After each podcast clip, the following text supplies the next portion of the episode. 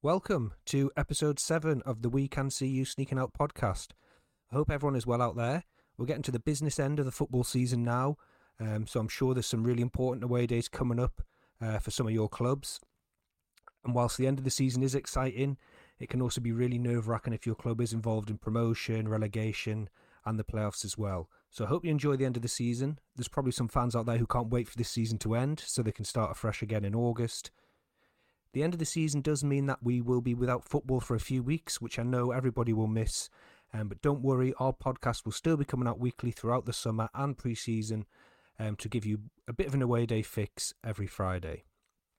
For episode 7, our guest is Craig, the Mansfield fan. Craig was our very first guest, and this is part two with him. I didn't want to release two Mansfield episodes in a row, but also I didn't want to leave it too long between episodes um, as we do reference some of the stories he told us in part one. Um, so now seemed like a good time to release part two. And in part two, he tells us some more of his experiences following Mansfield, um, as well as his role in the press, a side of football that the average fan doesn't really get to see. Um, and this involves commentating on his club at Wembley. Again, a pretty unique experience. He also tells a difficult story um, about being attacked when he was only 12 years old by an opposition fan at Rochdale away. Um, and this prompted a further discussion around football violence. Of course, we don't condone violence, um, but I'll be honest, when I see football fight videos posted on social media, I do sometimes watch them. I'm sure many of you listening are the same. Um, but that's got me questioning well, is that just glorifying it? Are we part of the problem by watching and sharing these videos? Um, I'm sure everyone will agree that people should never go to football and not come home or be left with, you know, a traumatic experience. I'd love to know your thoughts on that really important topic. So, as always, please get involved.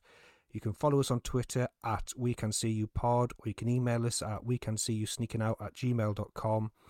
If you haven't already, please consider subscribing on whatever platform you listen to us on. Um, it's much appreciated and it, it really does help us out. And with that, then, please enjoy episode 7. Take care and I'll speak to you all next week.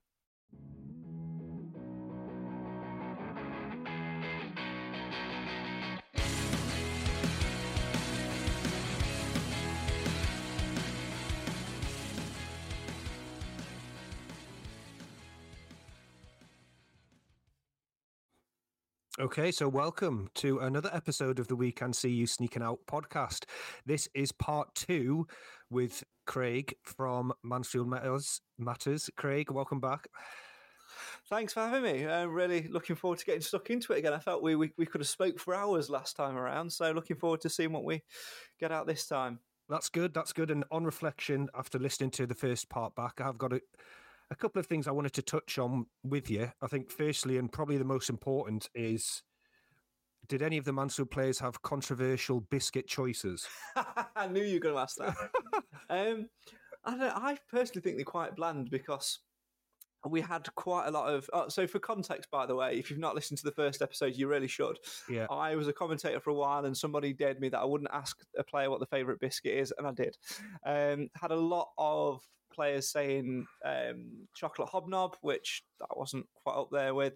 Um, we had a, a, player from we've got our captain Ollie Clarke from hails from Bristol, and he said Viennese finger, but in, in his accent it sounded wrong. Um, I'm not going to do the accent. Um, I don't think we had anyone saying rich tea, um, but we definitely had. Uh, a few sort of just normal digestives.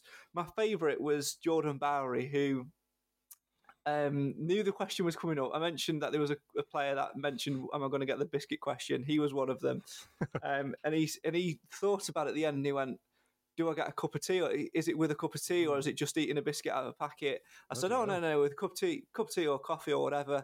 And he went, uh, "Oh well, in that case, it's going to have to be a, a, chocolate digestive, and I don't think you can go wrong with a chocolate digestive." So no, it's a, it's a safe choice, isn't it? A safe choice.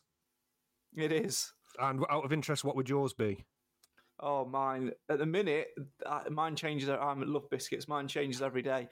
At the minute, I really like the chocolate orange Galaxy digestives. That, but they're exclusive to Asda, so you've got to go to Asda, which is not great, but it's worth it for those for those biscuits.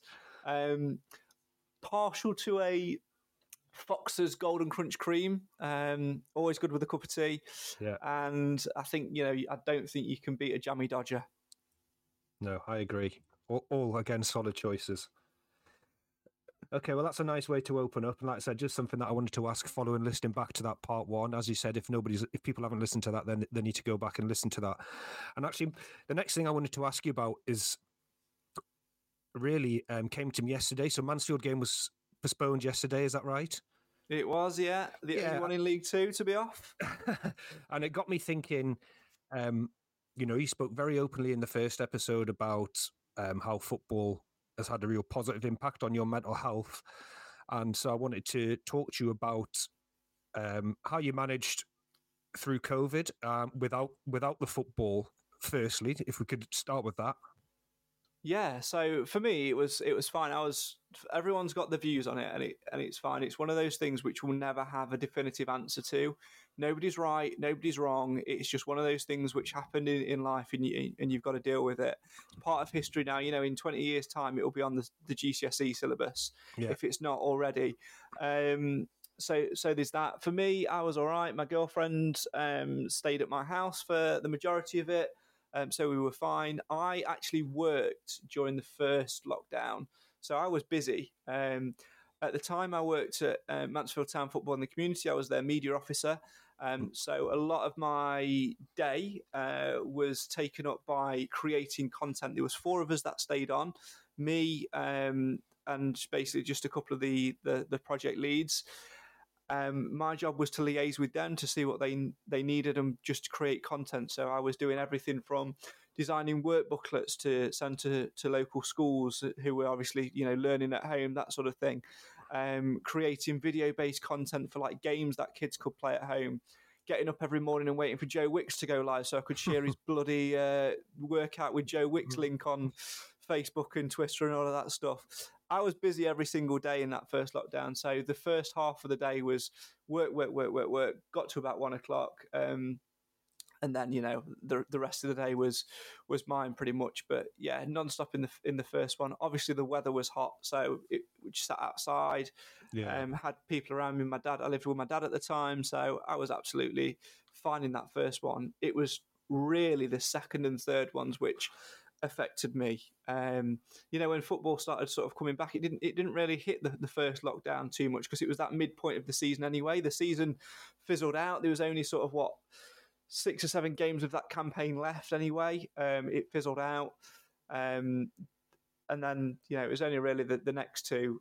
Uh, was furloughed in it, didn't really enjoy it. The weather was, wasn't great. I was bored Hmm. And that did affect me. But again, the beauty of football was there because by that time football had, had come back, and um, whilst football, you know, we weren't able to to go and watch it, we had the luxury of being able to do the podcast, and that kept us all going. So every single week. We were able to get on, get on here, chat to each other, talk about the game, almost like we'd been, even though we were watching it, and uh, made the most out of a bad situation. And I think if it wasn't for football in that second and third lockdown, especially, it would have been very different. But again, it saves you. Yeah, and I think a lot of people will be in the same boat, won't they? That was um, football was a, a really good way to, to get through um, that difficult period. So, um, and I guess again, given the fact you were working for the club, you're getting a bit of a football fix there as well, aren't you? Yeah, yeah. Excuse me. Yeah, it was. Um, it was. Um, you know, being able to work for your local club is great. Using that Mansfield Town badge was uh, was all good fun. So, yeah, you, you get a little bit of bit of it, but you're still very very detached. Yeah. So, were you then? Did you have any opportunities um, to do any of the um, commentating then during the that COVID time?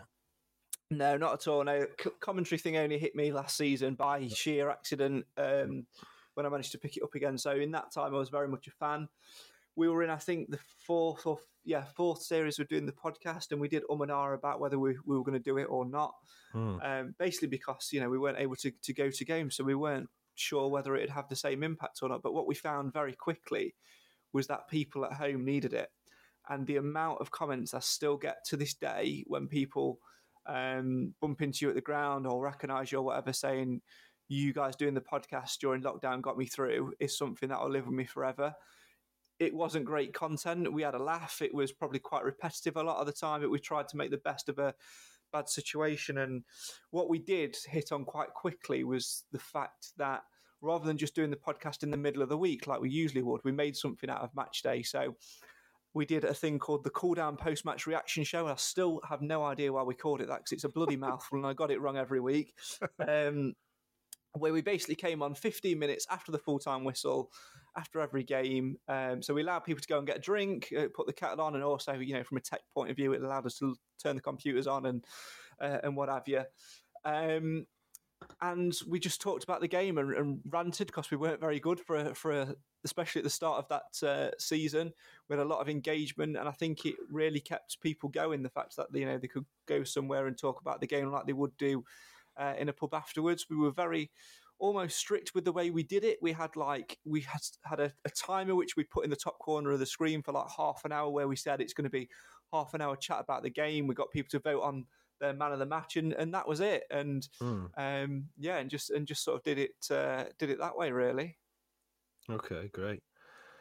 And again, it's really obviously really positive to hear what a, a good impact that had on on all the Mansfield fans and everyone that was that was watching your show. Yeah, and what we did sort of as well halfway through, I don't remember. There was that weird period where COVID only expect uh, only impacted certain postcodes. So there was that time where you know people, if you were in a certain postcode, could go out, and some actually managed to get to go to the game. Um, Cambridge were one in our league who managed to, to get there. So it was a Tuesday night game where Cambridge fans could go, Mansfield fans obviously couldn't, and we were sort of aware of the impact that would have on people's mental health before a game. So what we decided to do was wrap the game around the podcast. So we actually started doing a pre-match show as well as a post-match show where we did, we came on um, just a, about sort of 10 to 2 so if it was a saturday we'd come on about 10 to 2 um, we'd start with the team news you know talk about anything in the week react to the team news. And then at half past that would be it would be off. It would be very quick short sharp um, sort of thing. But we wrapped it around for, for that reason. And it was such a success in terms of numbers engagement and people messaging us privately saying let's do that that actually that became part of the match day experience. And you know last season when we were able to go back people were, ask, were asking and still do ask to be fair some um, if we continue that. And the answer is no because we're able to go go back again. And Yeah. you know I, I wouldn't want it to become a job. Um, it's the podcast's always been a bit of fun for me. During covid i was aware of the impact we could have on people's mental health so sort of wanted to do as much as we could with that. We'd have like different bits and bobs um, but I would, I didn't want to continue that once we were all able to, to go again. I wanted it to go back to some form of normality. The only difference being we didn't go back to all being in the same room again. We kept it virtual because, you know, also through lockdown, you know, people get a little bit busy, don't they? And uh, shock, two of the lads ended up having kids. So you know, and then, then one also moved away to uni and had a child. So it was it, it was just easier now to do it virtually. And what that enables to do is actually connect with fans overseas as well, which is which is brilliant. Yeah, that's great. Well, there wasn't much to do, was there, in, in those days? So I guess you, um, I think there's a few children, wasn't there, born in, in that time? Yeah, the baby boom is definitely a thing. okay, now again, when we were getting to the, the end of our last episode, you said that you had some more stories on, or maybe we're going to be able to explain to us the difference between going as an away fan, sitting in the away end, but also going in your press role, if you like, as a, as a as a commentator, Sure. as a press officer. I know you mentioned one story about Tranmere away, which I wanted to mention so we don't forget it. yeah, let's start with that then, shall we? Okay, So, yeah. um, I'll, I'll do a bit of a build up to it. So, when you are a commentator, when you are a neutral, it's fine because you just go into a ground, you go into a, it's essentially your office, um, and there is no difference. It just becomes your job. Each press box is different uh, in terms of space, in terms of facilities, in terms of view. Um, so there's that that you have to consider. But when you're a neutral, um, it doesn't really impact. But what you've got to remember is nine times out of ten, these press boxes in stadiums are in the middle of the home fans, probably at the back of the stand nine times out of ten, but they are in the middle of the home supporters. Which means at some grounds, the home supporters can very much hear what you're saying, um, which has its advantages and disadvantages. Um, and because I'm a Mansfield fan, I, like I mentioned last time, put a lot of passion and energy and that sort of style into my commentary. It wasn't dull, boring, um, corporation style commentary. Um, it was as I saw, I saw said, said it as I saw it. I uh, often, you know, put a, try to be a little bit funny with it, try to feel a bit of humour in it with it, but the passion was definitely there. And Mansfield at the time of the Tranmere game last season did get to Wembley in the playoff final, and we were very much on for automatic promotion. And Tranmere were one of our rivals for a, a playoff spot at one point, and we go there to Prenton Park on a Friday night. Um, we're in great form. Um, you know, we're on an unbeaten run. We're really, really doing well. And we have a bit of an off night. And it gets to, let's say, the 90th minute. And we are losing. I think we are 2 1 down at this stage. Might be wrong. Um, and we throw Ollie Hawkins, who is a striker, but for us was playing a centre half because we had a bit of a defensive crisis at the start of the season. Six foot eight or whatever, six foot ten. Throw him up front, and he scores late on. Equaliser in front of the visiting fans. So obviously passion there. I'm up at my seat. I've got my mate next to me who's also a Mansfield fan. Um, he's travelling on the supporters bus with in jubilation. We're screaming, we're celebrating as we do, um, and um, yeah, it's it, it, it's funny because there's a Tranmere fan in front of us who is not happy about the way we've celebrated this goal. Um, thinks we're being a little bit, you know, over the top or whatever. You know, you, these things happen. It's it's an opinion based game. Maybe if the boot was on the other foot, I might have been the same, whatever. But he turns around and he's giving it. He's screaming in our faces, he's swearing in our faces. It's being picked up on the microphones. I'm having to apologise for the language because it's you can hear it. Cause we've got an Atmos mic there as well, um, and yeah, it, it's just like really aggressive. Jesus. Two minutes later, they go down the other end and score a winner. So you can imagine what his reaction was, can't you? yeah. Sc- literally screaming in my face, screaming down the microphone. He's got hold of me at one point and literally like, so I can't get away screaming, celebrating, and it's like, have some of that, yeah, in this, in that, and I'm just like, again, I'm trying to remain calm and professional because I'm trying to commentate on what's going on. I'm trying to set the scene. I can't see because he's in my way. I'm trying to dodge around him. And I think if I'd have had my usual co-commentator with me, he's a little bit more um, reactive. I think he may have sat him down, if that makes sense. Whereas Alan, who was with me at the time, he's the loveliest bloke on the planet. So he was just laughing. Called, we used to call him Chuckles because he just used to do this chuckling laugh at everything. And it was brilliant. And at the end of the game, they've obviously won. Um, and he comes and, and, shakes my hand. And uh, I, I, I just, I, I shake his hand because I'm on air. Yeah. And I don't let go of him. I wrap up. I turn. I let Alan speak, and we have like the, the, the box in front of us which has got switches on where you can mute your microphones. So I mute my microphone, mute the Atmos mic, so it's only Alan you can hear. I put my microphone up, take my headphone off. I've got hold of his hand and I went, if you fucking do that again, I will fucking chin you. Uh, like that is not like that is not the way to like that's not the way to be. Yes, celebrate, but you're you're you're an embarrassment and you won't get in the you won't get in the playoffs you know, and and uh, I just almost lose my rag a little bit, and I just sort of push him away. I'm not shaking my, I'm not shaking your hand to be friendly. It's a, you know, you've won, fair enough, but there's no need to do what you did. Basically, I told him to fuck off. I'd lost me, lost my rag. Put my headphones back on, put my microphone back on, put the Atmos mic back on, and carried on.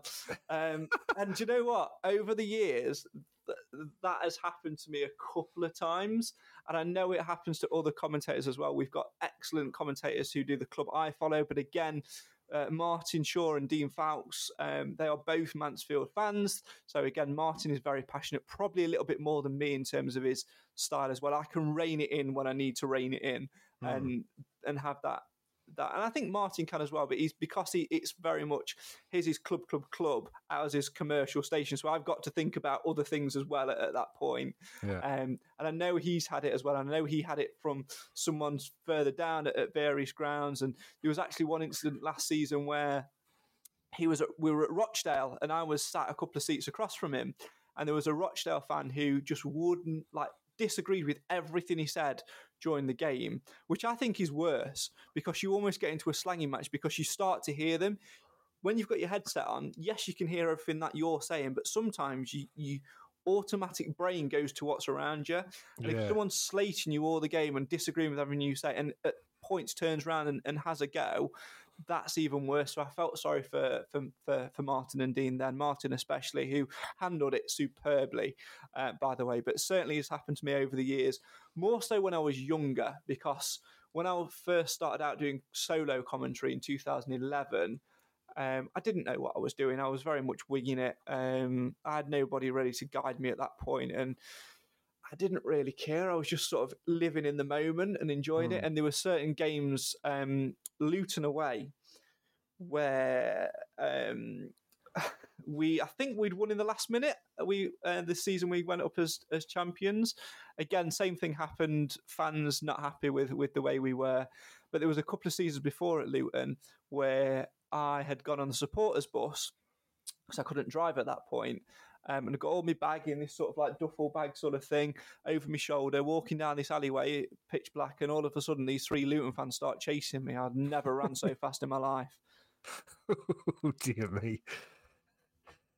That must be so off-putting though when you have you're trying to, like you said, focus on doing your job, if you like, and commentating on the game and trying to explain it to the listeners at home, and you've got some idiot Yeah, sort of disagreeing with everything you say. And also, those fans that sit in those seats, you know, they must know that there's going to be, you know, press people from the away team. yeah. So Uh, I think that uh, that for me goes. I wouldn't say that grounds need to do more in terms of like protection of the press because I, I actually quite like the fact that you're in amongst the atmosphere, especially from the listener's point of view. You can put the Mm. atmosphere mic out and it makes it a better all round listen. But I do think that if you know those seats are there, that you do need to understand that um, people may be passionate and, and maybe screaming and maybe you know saying things which you disagree with. But I think there's ways and means of handling yourselves and. Alcohol was definitely a factor for that Tranmere fan that that, that night. Um, you could smell it on him a mile off. Yeah. Um, you know, uh, it's part it's part of the course really, um, and you just have to deal with it. I think when I was younger, when I first started doing it, I didn't deal with it as well. Um, and I've certainly been known to sort of back chat a little bit at the end or make sarky comments during the commentary itself. um, but as I got older, last season when I did it, you know, I, I, I just sort of laughed it off a little bit more and just, you know, said, oh, the home fans aren't happy and Mansfield are really going to try and ramp it up a gear now to rub it in the faces and um, do things a little bit more slyly. But that's the only real one last year, which was uh, an instant where I thought I could end up in a in a scrap here. But yeah, it's it's part of the game. You, you live and learn. Yeah. And just can you just explain to us then a little bit about what it's like attending as someone from the press? Because I guess, you know, many away fans won't have experienced that or won't ever get to experience that. And it's, it's probably a lot less glamorous than what we think it is. Oh, far, yeah, yeah. It is. It's horrible. Um, sometimes it, it really is. I think the football league have it organised quite well. There's an online system that you have to use to register to get your passes and that. So that nightmare equation, the admin side of it is is sort of um, out of it. You tend to arrive earlier. Um, let's say, for an example, our show last season on a Saturday afternoon on the radio would start at one. Um, so nine times out of ten, I would be in the stadium and setting at least setting up by one o'clock, ready to be do my first live link on air at, at half past one. So you're in the stadium before anyone else. Um, so it's it's quite fun to to watch how many people come in at what certain points and yeah. get settled and, and take in different bits and bobs which go off on a match day. Um, but it's yeah. The the worst thing I think is trying to find where things are. You get to know like them. Sometimes you'll go to grounds that you've commentated at two or three times before, and you know where things are. But it's finding your way. You'll get there, and you'll go and get your passes from one place. Then you've got to go to another place to you know, go and sign in and then go up to the press box. Sometimes you have to walk through lounges and uh, and what have you. And it, it is a stressful thing. And the worst thing is just getting everything set up. You've got lots of different equipment. Um, you've got. I used to take. I had three different bits of broadcast equipment that I could use last season. Um, we had the main one, which is called an ISDN kit, which is what most broadcasters will use, but that relies on the facility. It's like an Ethernet port, um, basically, um, for crystal clear audio, but that requires the ground that you're visiting to have enough ports for you. And quite often in League Two, there's not. Um, so then we had another little bit of kit, which was like a, basically a, a, more of a bigger mobile phone, a bit more like techie stuff inside it, which made, again made it as clear as possible.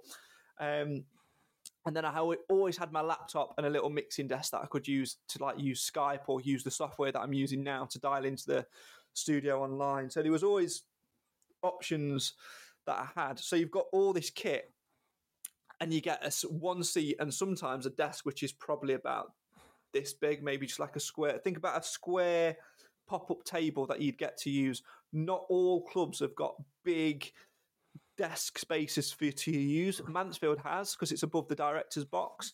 Um, some have got fold down tables. Forest Green is horrendous because it's really close to the pitch. Um, it's really tight space. Northampton similar.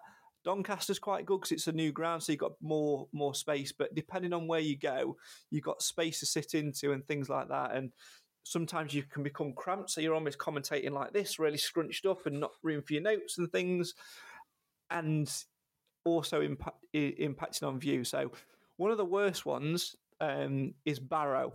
And I love Barrow, as I mentioned in the first mm. episode. I, have commentated there a number of times now. I love going back either as a fan or as a as a broadcaster. But their press box is old fashioned style. It is a literal box at the back of their terraced stand. It's got um, plastic fronted windows on and it's got a door, so it, two doors at either end, so it becomes an enclosed room. So from an audio perspective, that's a nightmare.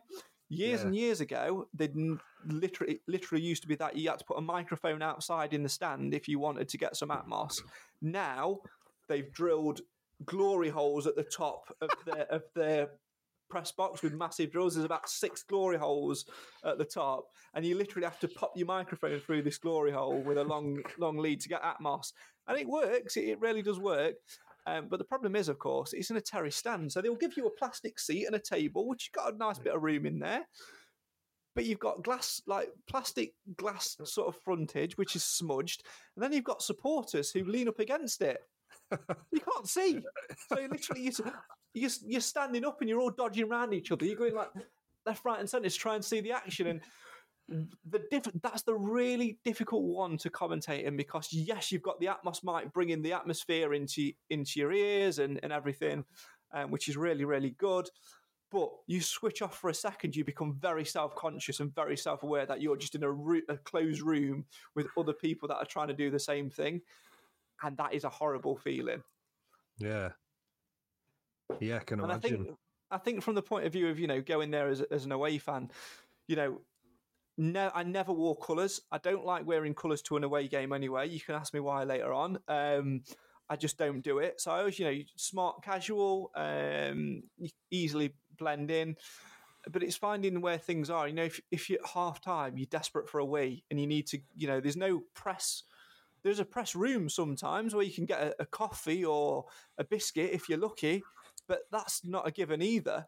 So nine times out of ten, you go into queue at the queue at the kiosk with everybody else. I've got literally not even the full 15 minutes because the half finishes, you do a two to three minute summary with your co commentator and you hand back to the studio. Um, so that's five minutes of half time gone already. And then you need to be back for the five minutes before half time finishes in case they come out early or to spot any substitutions.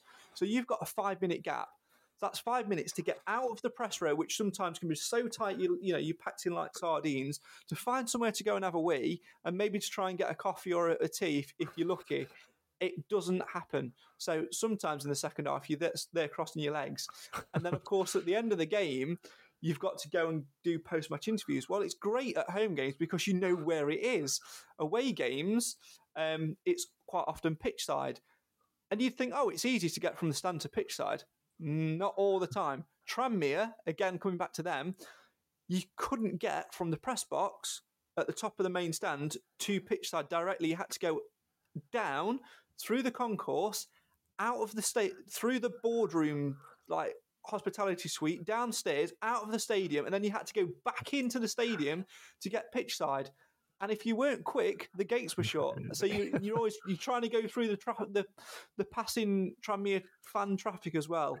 Not easy. So it's it's it's quite difficult, I think, as going as an away fan. And I think it, for me, I as a commentator, I always like to be on the halfway line, which nine times out of ten press boxes are. So I always prefer that view at, at um, grounds. But you do sometimes look across to the away end and uh, think, oh, it'd be nice to, to be in there. But at some grounds as well, I remember the first one that I did last season. Um, it, like I said last time, literally on the day of the game, I got a phone call saying, "Can you cover tonight?" I got there at ten past seven because I was on the supporters coach.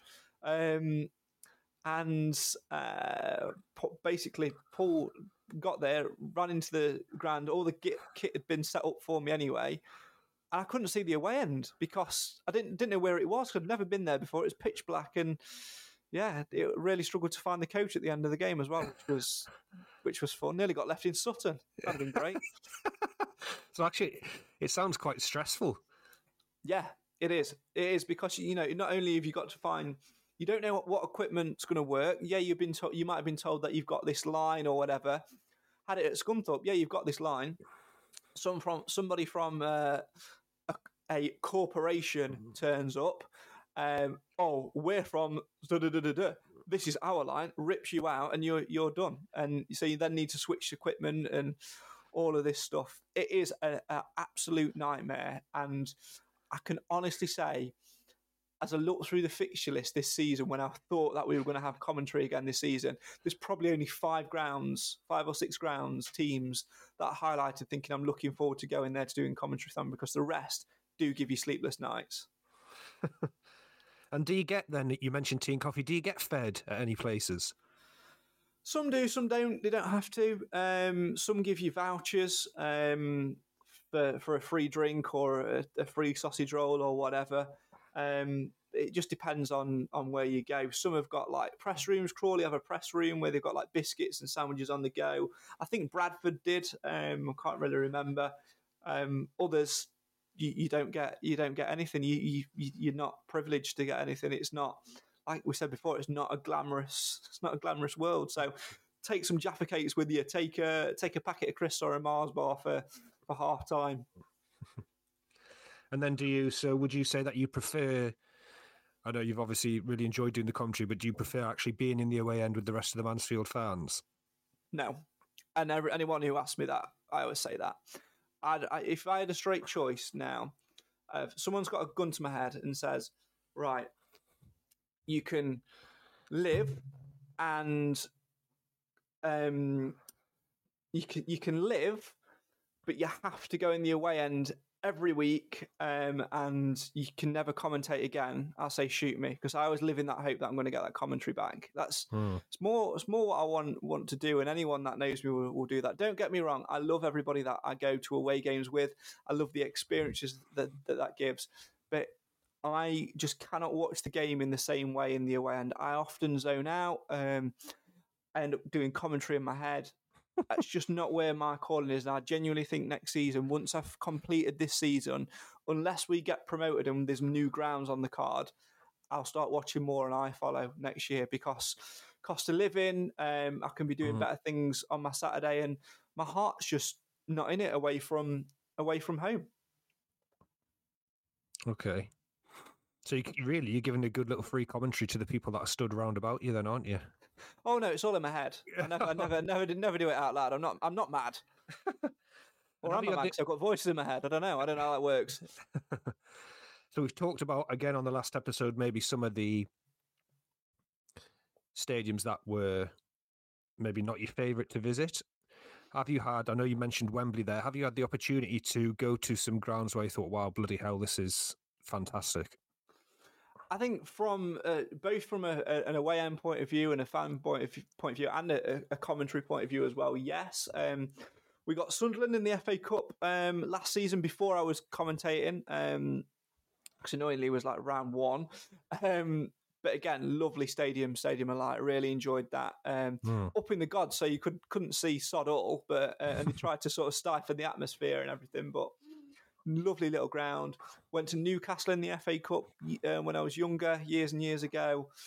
nice little ground there as well. Uh, really enjoyed going to St James's Park. Um, Doncaster, from a press point of view, is nice. It's only down the road. Nice stadium, um, good facilities, good view.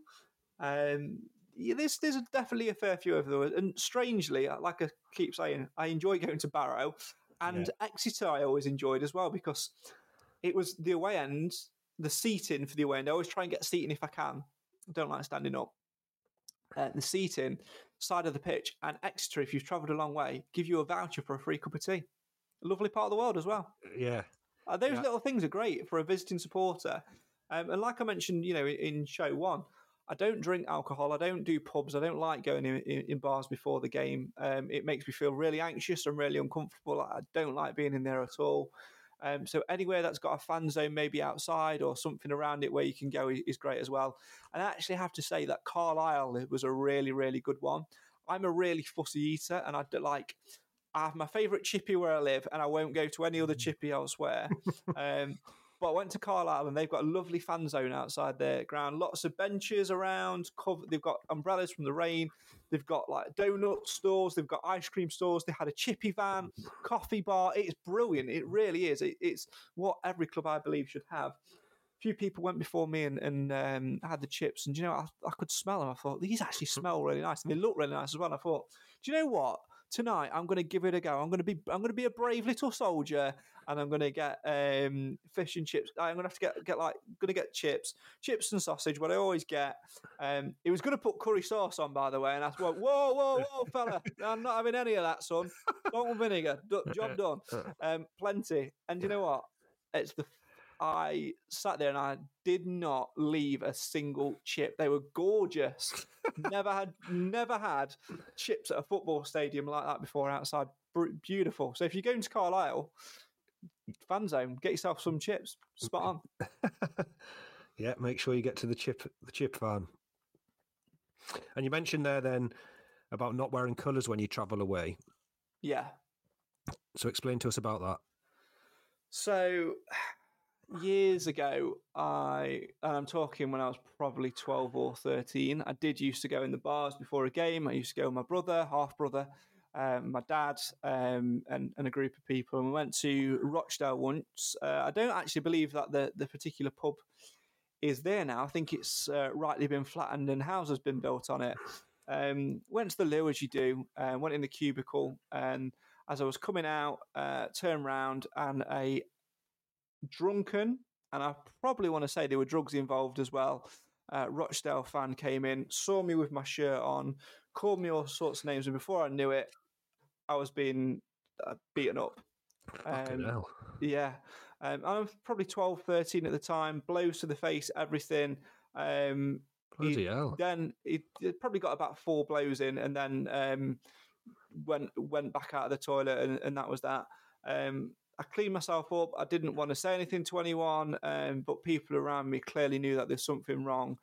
Yeah. Got it out of me, and it kicked off on, on the street. There were banning orders. There were everything. There were there were police vans there. It was horrendous, and it has mentally scarred me to this day. I don't like going in public toilets. I, I actively avoid it if I can. I'm always looking over my shoulder. I don't like it. It's put me off pubs, and it's put me off certain uh, away grounds, and for a long time I, I didn't want to go to um, to Rochdale. And it was actually the first time I went back as a as a fan.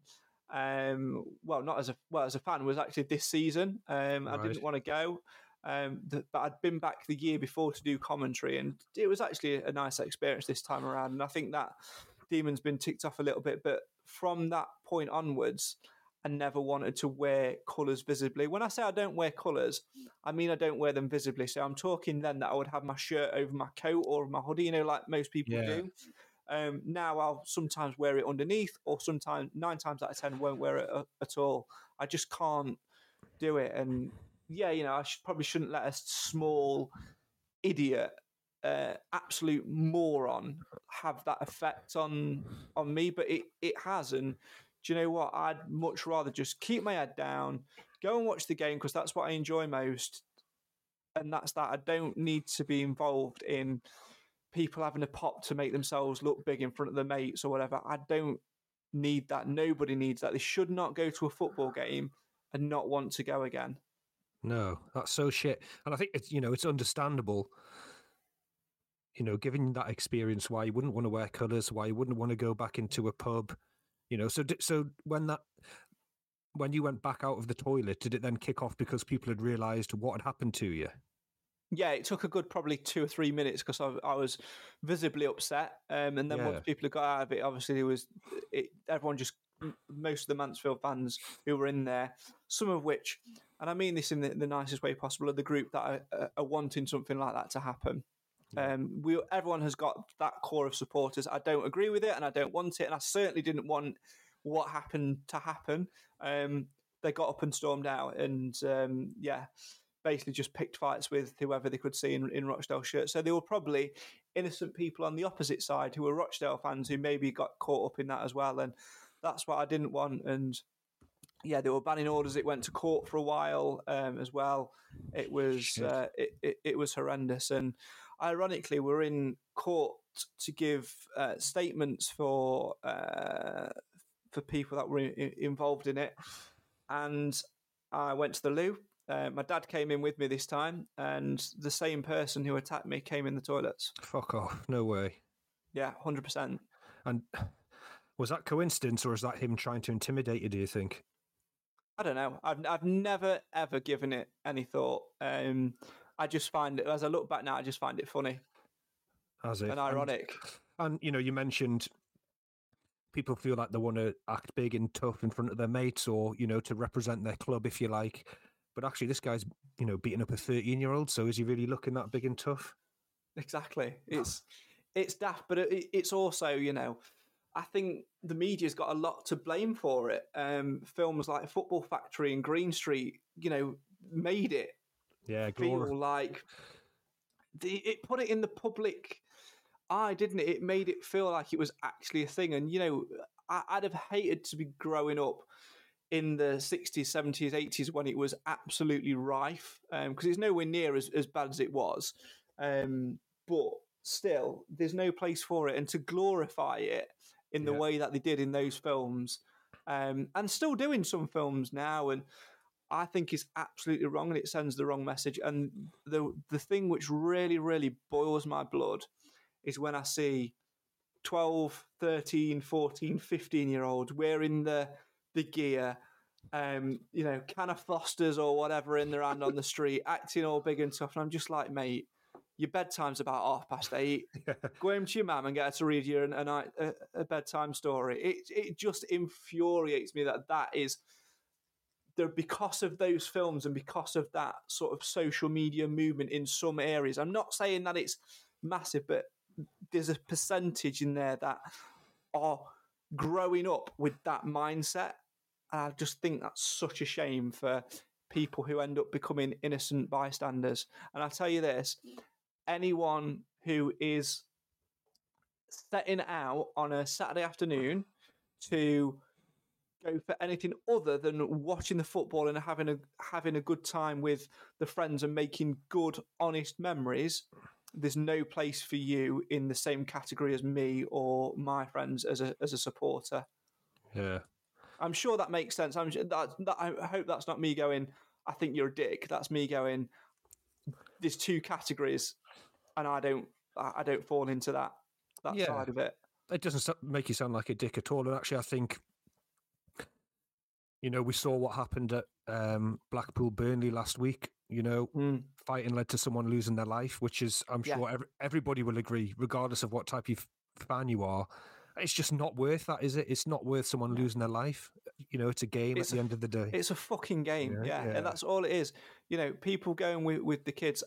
I sit now my season ticket seat with a dad and his two daughters who must be probably 12 and maybe 8 obviously the two girls have started coming the last couple of seasons since obviously the euros and everything the female football movement which is fantastic um, and they're really into it but if they had come or if they see or witness anything like that that will put them off and then we're going backwards again and it's not um, the place to be. And you know, when someone, nobody should ever go to a football match and not come home. absolutely not. And uh, like I said, I'm I'm sure everyone will agree with that. And I don't want to keep pressing you on this because I, I, you know, I understand it must be difficult to talk about. But did that person show any remorse as to what happened? No, no, no. It's it's part and parcel. Do you know what? It'll be their part of it. Might might be a different story in, entirely. It might be one of those things with, hey, remember when you did that to that Mansfield fan, and probably a legend in amongst his mate circles. It's perception. That's mm. all it is. It's perception. And my perception of it is you're a prick. yeah, and I think you know most, you know, if not everybody will will agree with that. And like like we said already, there'll be some that won't. there'll be some that like what you're on about. It's part and parcel. Getting a kicking at football is part and parcel of it. Mm. But you, you're if if that's you, you're the problem. Yeah, absolutely, absolutely. So, is there? You've mentioned then there's some, some. Obviously, you didn't fancy going back to Rochdale. Is there any grounds that you sort of don't look forward to going to? Uh, not on that scale. No, I think that's that's very much an anomaly in the in my life history of, of watching football.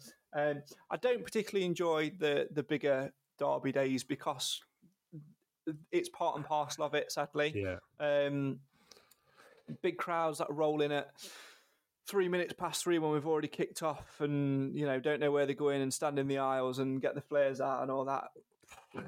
I'm not. I'm not saying that that shouldn't be a, a part of it. Um, I'm not saying that they're that they're wrong. I'm just saying for me it ruins it. it yeah. It's it's it's not part of the.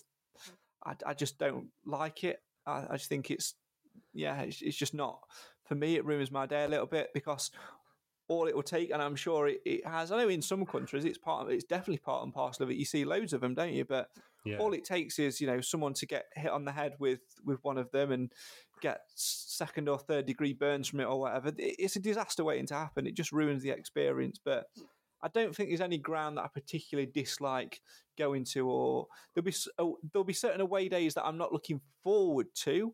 Um, but I think that's more crowd volume than anything else. Okay, so actually, you prefer to go when there's maybe smaller crowds. Yeah, um, and you know, I don't think that's a, necessarily a, a, bad thing. I just think sometimes that they you get good memories from as good a memories from them as you do the bigger ones. Um, like take for example Carlisle recently away on a Tuesday night. We all had a laugh. You know, there was only probably less than 200 of us that went up there on that Tuesday night.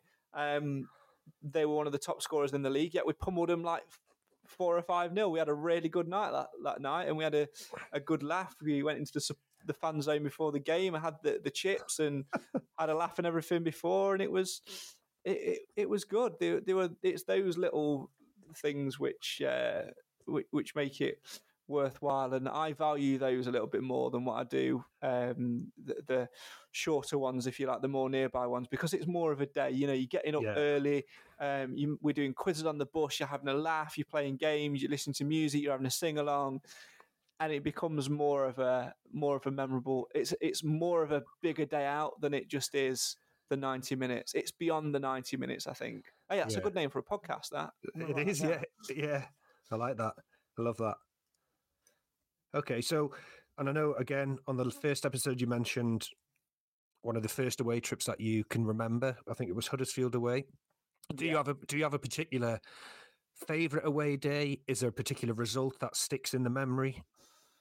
Oh, there's been plenty over the years. Um, I, mainly for the wrong reasons. Um, last year, last year's playoff semi-final second leg against Northampton's definitely up there for me. Um, obviously, got to commentate on it, so the passion and, uh, and stuff goes into it. The relief at full time that we were going to Wembley, that emotional realization that fucking hell, I'm going to get to commentate on my team at Wembley again, um, was insane. Um, yeah. You know, just the scenes which come after it, everybody together, those sort of ones.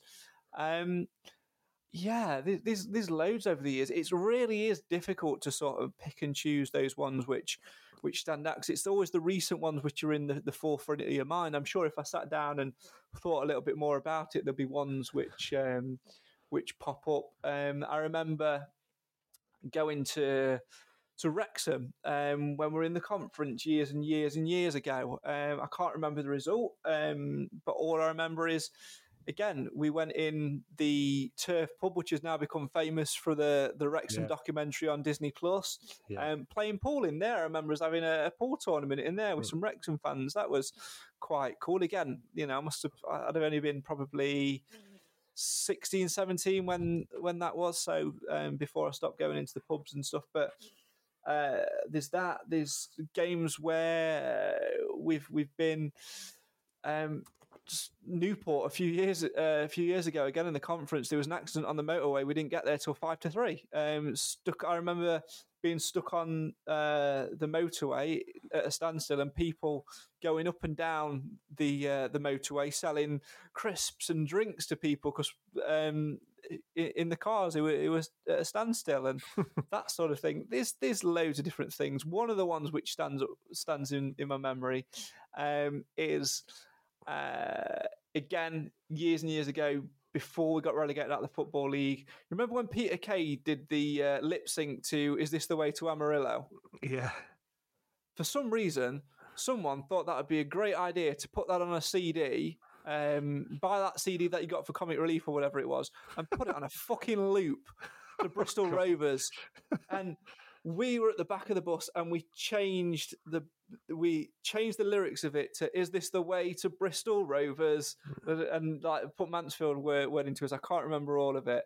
Um, and the driver, honestly, was a dead ringer for Johnny Vegas. Uh, he thought he was a comedian, um, and yeah, he just kept playing it over and over again. I just remember us singing that um, as well. Um, uh, there's two stories which are in my head at the minute, and I'll give I'll give them you you both, but you can choose which one you have first. Um, Carlton Palmer sacked at Rochdale dancing on the bus, or l- legging it from secondary school and my deputy head chasing me down the vill- around the village. Oh yeah, you mentioned that in the first episode, so let's go for that one first. Okay, so um, this must be 2003, 2004, maybe. Can't for the life of me remember who we were playing. Um, Tuesday night away game. Um, and at lunchtime, I had a, a pass. Uh, you know, we could sign ourselves out. I lived quite near the school, so we could go home at lunchtime if if we wanted to. And I used to quite a lot. And I just remember my teachers knowing that I was a Mansfield fan and knowing that I was potentially going to go to the game. And uh, my deputy head teacher, I think his name was Mr. Gomersall. If I'm wrong, I apologise. Mr. Um, Gomersall, if you're listening. Yeah, Well, maybe not. That's not even his name. It's not even his name, so it doesn't matter if he's probably know his name. um, I, I don't know if it is or not. I, I can't remember. It's that long ago. Um, but I remember him saying, "You're not leaving." He saw me at morning break. He went, "You're not leaving at lunchtime today, and if I catch you, I'm dragging you back in this school for detention because I know what you're up to this afternoon." so there was about four ways out of our school, so I had to plot my way out very, very care like carefully. And it just so happened that the lesson that I had before lunch was in. We had this tower block, um, which was the main entrance, which sat annoyingly above the head's corridor, so the deputy head's office. And I walked out, and the bottom of the stairs came out at the end of their corridor. And lo and behold, he was there waiting for me, wasn't he? Uh, as I came down, he went, "Priest, get in here!" And I just, I just turned, and I just, I just bolted. Out, I just bolted out this door, and the drive legged it down this driveway, main road at the end of the driveway. Um, I didn't even look to see if there were any traffic coming. I just pegged it down this main main road. Um, managed to to get home, but I looked over my shoulder. And he was still there as I was getting to the bottom of the hill. Um, he was still there looking around for me, debating whether to like chase me all the way down. And I just managed to like get home, get changed because we needed to catch a bus, which was during the lunch break. But the bus stop, the the bus stop, the only place it stopped to get into Mansfield from my village was right outside the school. So there's me and my half brother, and I tell him to go and wait at the bus stop, and I'm hidden in these bushes. Have you ever seen the the, the Channel Four show Hunted? yeah, yeah. Yeah, so like, I'm like a fugitive in these bushes. At by the way, I'm gonna I'm gonna do it. Hunted podcast. Search for it. Cheers. Um, um, so I'm like hiding like a fugitive um, in these bushes, and I say to my my half brother, give me a signal when the bus is coming because you can see it coming down. And I'll leg it across the road and we'll get on the bus and we'll get away. And I can, I'm hidden in these bushes opposite opposite school, and I can see the deputy head stood at the gate. The gate's there. The bus stop's about there, right? So there's there's probably about hundred yards between the gate and the bus stop, and it's a sprint. So I see that. I get the signal, the bus is coming. I've got to get across this main road, get on this bus before he gets to me. I don't know how I did it to this day. I do not know how I did it, but I managed it. We lost quite heavily. Next morning, he stood at the door doing the tie checks. You remember them when you went to school, you uniform yeah. checks? And he just stops and he's just there with this smug fucking look on his face and just goes, Who's the real winner? Then I went, Yeah, still got away from you though, didn't I? Bye. That's and, amazing. Yeah, and yeah, and it got to the point after that that my tutor used to on a Tuesday morning used to do the register and used to say, uh, "Are Mansfield playing tonight, Craig?" I used to, I'd go, "Yeah." She'd go, uh, "Home or away?" Away, miss. Right, I'll mark you down as absent this afternoon then. no word of a lie. That's amazing. So, what's the what was the last story? The Carlton Palmer story. Oh, so Carlton Palmer, everybody will know, is a controversial figure. We've since had him on the Mansfield Matters podcast, by the way, which was a very interesting episode to say the least. We'll come on to that in a little bit. Um, but he was Stag's manager. He was a friend of the chairman uh, at a time, and it wasn't a very popular appointment. Keith Curle had been sacked in favour of Carlton Palmer. And so when, when was this? This has got to be 2004. Right. Yeah, 2004. So it's probably 2005 when we're talking about the incidents. He managed to survive a, a season, uh, just over a season. Um, we're playing anyway. It's all kicking off. Everybody wants him out. Nobody wants him as manager. We're playing absolute crap, and we get turned over at Rochdale. He plays this weird three-four um, two one formation or whatever. Um, players haven't got any idea what he was playing. He changed it after like ten minutes, changed it back, brought a sub on, and then dragged the sub off, the, the same sub off. Madness, absolute madness. Um, and anyway, comes to the end of the game, the pressure's mounted and he's quit on live radio. We've got back on the bus, and the news has filtered through that he's quit. And we're all dancing on the bus. We've been pummeled, by the way. We're all celebrating, cheering. All these Rochdale fans walking down the side of the bus, looking at this coach, going, "What on earth are they doing?" You know, just they've just been absolutely turned over, and yet we're celebrating like we've we've, we've won the league, and uh, it was brilliant. And uh, never told him that when he came on the podcast. yeah, I was just going to say. Um, but I don't think he'll care that much. But we did a, a, we well we regularly do a series called Stag Stories where we get old players back on, and we had one um, last year, might, might have been last year, might have been the year before, I can't remember. Adam Rundle, who played under Carlton Palmer and was the player who we brought on at Rochdale and then took off at half time. And he's telling this, um, he's telling this story um, about a time where um, he's so for context, right? Search Mansfield Matters on YouTube because the clip is on there. It's brilliant. A really funny story, and I don't do it justice at all. But um, the chain the training facilities at that time were non-existent. So we used to train at the ground on the top pitch which was just a like a, a land of grass, and all the players have gone out, and the toilets and that are just horrendous. The facilities are crap. And he said, "Look, I needed a shit." Um, so he snuck into the manager's office because he's got the best facilities, um, and like he used like the referee's room as his changing room. Because Palmer apparently used to like to join in, snuck in, and you know was doing a number two. Now he sat on the on the loo doing his business when Palmer, his assistant, and the player walk in, and um, no, Palmer and his assistant, when his coaching staff walk in and they're slagging the players off, and he said, "I don't know what to do. Do I knock on the door and say, hey, someone's in here and front up and you know take take the flag?" But no, he just stays there, hoping that nobody will try the door, silent listening, just slagging all the players off. Um, there's uh, a player who ended up, we brought in the summer, Matt Tipton, who was homesick and didn't want to play for us, and we ended up shipping him back out on loan. We were talking about his situation, all this personal stuff, and he's in the toilet assisting, hoping to like clenching because he don't want you know the sound of the poo to drop in the water and everything. And this guy, and he, he's, uh, he said something like, honestly, that's the quickest shit I've had once they left the room. was uh, it was just hilarious, and um, it there was something about I got Carlton Palmer sacked. I can't remember what it was, but we used this as like the clickbait thing. because we knew it'd take off. We knew it'd fly on social media, and we tagged Carlton Palmer in it, and he replied to it and was a little bit arsy at the start, saying, "You know, I've got an, I've got a right to to to voice my opinion and, and that sort of thing." I'm like, "Yeah, come on the show then." Yeah. But we knew it'd be political about it. We knew it'd be about him and the relationship with the old chairman. Um, and do you know what? To to give Carlton Palmer his credit, and a lot of people have said this, he was one of the loveliest people that we've we've had on the podcast. Tried to get his views across and eh, about his friendship with the chairman, but we shot it down. And once he sort of knew that we weren't going to let him do that, he just opened up, and it was actually a really Yeah. insightful chat. Right, great. Well, we can put a link out to that for anyone for anyone listening who, or you know, would be interested. I, it's fair to say he's a bit of a divisive character, isn't he?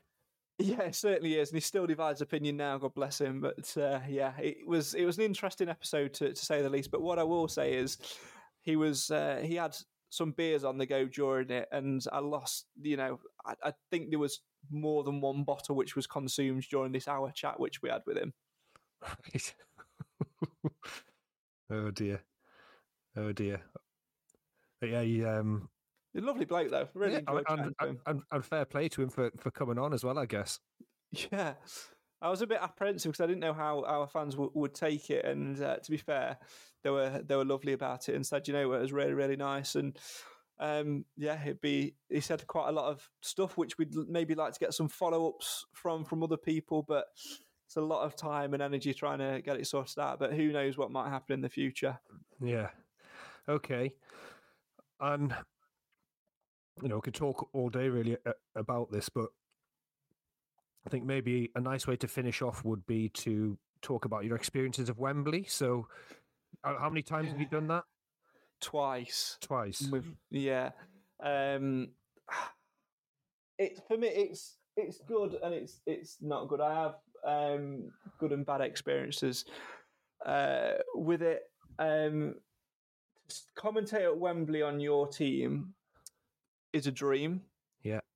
and for me for it to come true twice is phenomenal and both times we've lost both have been different games and both have been quite emotional but the first time I did it um, was in something called the FA Trophy in May, 7th of May 2011. It is the worst cup final which has ever, ever been played at Wembley Stadium. Darlington won 1 0 in extra in the 119th minute. Um, horrible. 26,000 there at Wembley.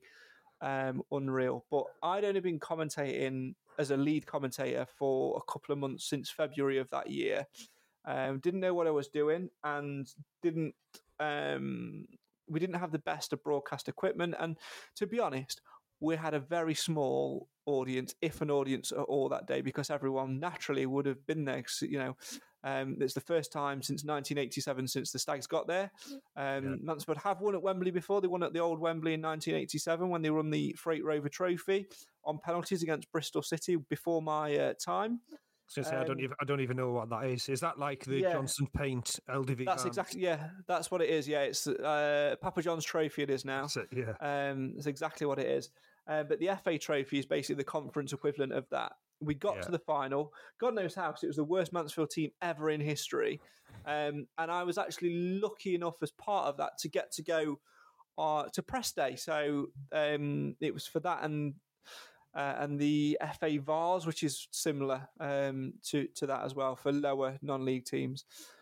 Got to go to Wembley for press day. Got to go have a tour around the stadium, go in the dressing room, sit with the trophy and things like that. That's cool. And it is cool, but we're talking at a time in my life where I was skinny as a rat, didn't have a suit that fitted, and uh, didn't really know what I was doing. I've got photos of me interviewing the players in the stands and the chairman and things like that, which is great. And stood pitch side with their manager, who sadly, Duncan Russell, God bless him. I just believe it's his birthday today. He's no longer with us. He died a few years ago. Lovely, lovely man. Um, and it was a great experience. Commentating on the day, I can't really remember too much about it, um, other than when we got there, the commercial station that I was with last season and got to commentate at Wembley with uh, had gone there, and Tony, my mentor, was there, and it's the first time that I'd seen him for a long time since it had all kicked off before. And he said, "I'm really proud of how you've come." So that was a really nice thing. Yeah. Um, but I can't remember much much of it. Uh, I have a recording of it somewhere, uh, but it's not the greatest quality because we didn't have the best kit, and of course we lost. But there's a story about that. My dad went that day. He drove drove us down, and by pure accident or coincidence, his ticket happened to be on the same row as where I was sat in the commentary box. You could not predict that. Wembley's facilities, by the way, out of this world insane. Um, I was just really, going to really ask. great. I'm, I'm assuming better facilities than Barrow. yeah, just a bit. Yeah, no glory holes at Wembley. at least not in the stand. Anyway, uh, um, yeah, it's uh, one of those things where uh, we lost in the last minute. So I'm, I've still got the microphone somewhere. I don't know where it is. I think it's in a bag, maybe at my dad's somewhere. Um, so I still used it. I kept it as a memento. I'm sitting there with some headphones on, holding this microphone, commentating along, and Chris Senior scores for Darlington in the last minute, and my head, according to my dad, just drops to the the press bench. I can't look because everyone's cheering. Now, bear in mind, you know when I was saying earlier about having headphones on and being able to hear your own voice and everything, I didn't have that at Wembley because we didn't have good enough kit. So I could hear all the Darlington fans cheering and everything else going off. So I'm there, head on the table, commentating, going along. At the end of the game, as soon as I finished and handed back to the, the studio, I dropped the microphone. There's actually a chip in the microphone at the front where I've dropped it, but I will never throw that away. And you know what? I if I thought if that's the only chance I get to commentate at Wembley, because once the season after we got to the playoffs, um, got to the semi final and got knocked out at home. Um, season after that, we won the conference, and then the year after that, I stopped commentating Yeah. um, due to broadcast rights and all that boring stuff.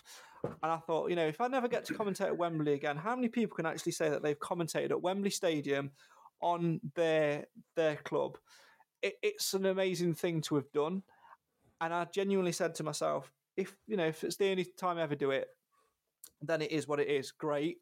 Um, and then when we got to the playoff final last year, and I realised that I'd get to commentate at Wembley again, I was great because as lovely as it was commentating for the charity station that I was with in 2011 when I did comment, commentary, I always wanted to do it with Mansfield 103.2, who were the station which found me, molded me, gave me the chance, and changed my life. And to be able to do that as lead commentator with um, a guy called Lee Wilson, who was my co-commentator last year, um, who had been through his own trauma. I'm sure he won't, won't mind me sharing. He actually lost his daughter um, less than a year prior to to that. So he was having his own struggles, but he was great alongside me. We we met for the first time at Doncaster when we did a game together, and we just clicked. Um, I didn't know how to take him, but we just clicked as two Mansfield fans. We had really good banter. Still keep in touch with each other now. I do bits for his charity that he set up in his daughter's name, Lashes Foundation. Um, go and check them out. Um, and so to be able to share Wembley with him was fantastic. But I also, after my time as a commentator at the charity station, I did an apprenticeship there um, and got a qualification where I mentored young people in radio skills. And I met a young lad um, called Cam, who is very much still part of the Mansfield Matters podcast and often sits in with um, for me as host and um, things like that. He's doing a university degree at the moment. Um, and last season, towards the back end of it, when Wills uh, Lee was unavailable, um, Cam stepped in and did a bit of experience. He did the last game of the season. He did the first leg of the playoffs with with us, um, and to be able to bring him there for the Wembley final was was great. And actually, Yeah. over my head, I don't know if you can see it in that far corner above the Mackenzie shirt. I've got a frame um, of some of the stuff from last season. So there's a picture of me, Cam, and Lee at Wembley. There's a picture in the the frame. It's like a collage frame of the press conference, me speaking to Nigel Clough before Wembley. Um, the lanyard, um, an ID is in there. The team sheet's in there. Um, picture of me interviewing Clough after the semi-final win, and then there's a couple of pictures, pictures of me and Lee, me and Alan. I think actually the top picture is Tranmere, which is quite ironic considering what we've been talking about. But that frame will always sit on my wall now, and uh, uh, and things like that. So I'll cherish that more. Um, it's an amazing experience, Wembley. Um, we had we went down on the day. I drove down, me and Cam in the car, got there quite early, went into the ground. You've obviously got to go through all the bag checks, have it scanned and everything. You have to be scanned. Um, Yeah. Got through to the press suite. There's a full on like lounge where you can have cooked dinners and everything. I hadn't fussy Easter, so I didn't touch any of it, but loads of people did. There's beers in the fridge which you, which you can get for free. There's waters, there's juice, there's everything you want. They really look after you there. Um, and the view is uh, is relatively decent um, as well. Facilities are, are, spot on, second to none. Went out on Wembley Way, interviewing some fans, sampled in the atmosphere, and, and absolutely loved it. And unfortunately for me, that was the last game commentary that I've done, and we lost. So when we didn't play very very well, so I'd have again. I've got the audio from it, but I don't like listening back to it because of how Yeah. woeful we were on the day. if we'd if we'd have won, I think you know I'd have been dining out on that a little bit, little bit more that memory. But sometimes it is quite a a humble thing to think. It's quite a powerful thing to think about as well. Not everything in life goes the way that you imagine it to be, but you have to be grateful for the steps that you take along the way. And I think about going to away games and things like that, and and think about how that's influenced it. Wembley for me will be great. I think I told you last time the story of me and James Perch in the tunnel um, after the game, something which will live long with me again um, in my memory. But I think back and to be able to get to that point and how much going away and following football has, has influenced that. But I've not gone to Barrow on that Tuesday night in 2009. I wouldn't have been able to get to Wembley once, never mind twice, to be able to do that. And it's, you know, be grateful for the opportunities which come your way. And sometimes if they don't work out, just take the lessons from it and just uh, take the experience for, for what it was because, you know, these things are so, so rare. These memories are so, so rare.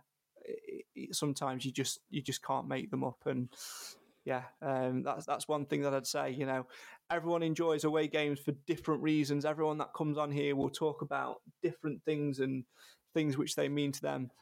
You know, in the context of what it is, it's a Saturday afternoon or it's a Tuesday night or whatever, um, one day in, in a week, but it's memories which last and impact a lifetime, and that's so powerful. Yeah. Yeah. And I think that's a lovely way to finish. As you said, you know, unfortunately the results didn't go your way, but that experience, you know, not lots of fans don't even get to see their club at Wembley, so let alone twice, and the opportunity to commentate on it as well is absolutely incredible. So just to sort of round off then um, our conversation, I know you mentioned because of broadcasting rights, you're not, you're not able to commentate at the moment. So do you have any sort of future aspirations or ambitions for or as an away supporter? Um, yeah, I mean, I'll continue going as much as I sit here and say um, that I- don't enjoy it. I don't enjoy it, the, the game element of it, but I enjoy, you know, mixing in with the fans. Again, this season I've met new friends and, and new people through going to games and uh, through pushing myself and, and getting out there, and that is invaluable as anything else, really. Um, so I'll continue to go. I'll continue to to, to follow the dream and to um, to follow the boys and, and- back the boys. Um, but I do sit in ultimate hope that one day we will get commentary rights back and I'll be able to pick that back up again. But not for anyone other than Mansfield because uh, to me, Mansfield always matters. Okay, lovely, thank you. And and I think we'll end it there. And I just want to say thanks again for your honesty. Particularly, you know, you've talked about some difficult experiences you've had, but also I think I mentioned this at the end of the first one. You, you know, your passion and your enthusiasm for the club, you know, for your role, you know, really comes across. And I think you know, hopefully, everyone who's who's listened has really enjoyed it and and been able to relate to it as well. So thank you, It's my absolute pleasure. I hope it uh, goes well with you for future episodes. thank you.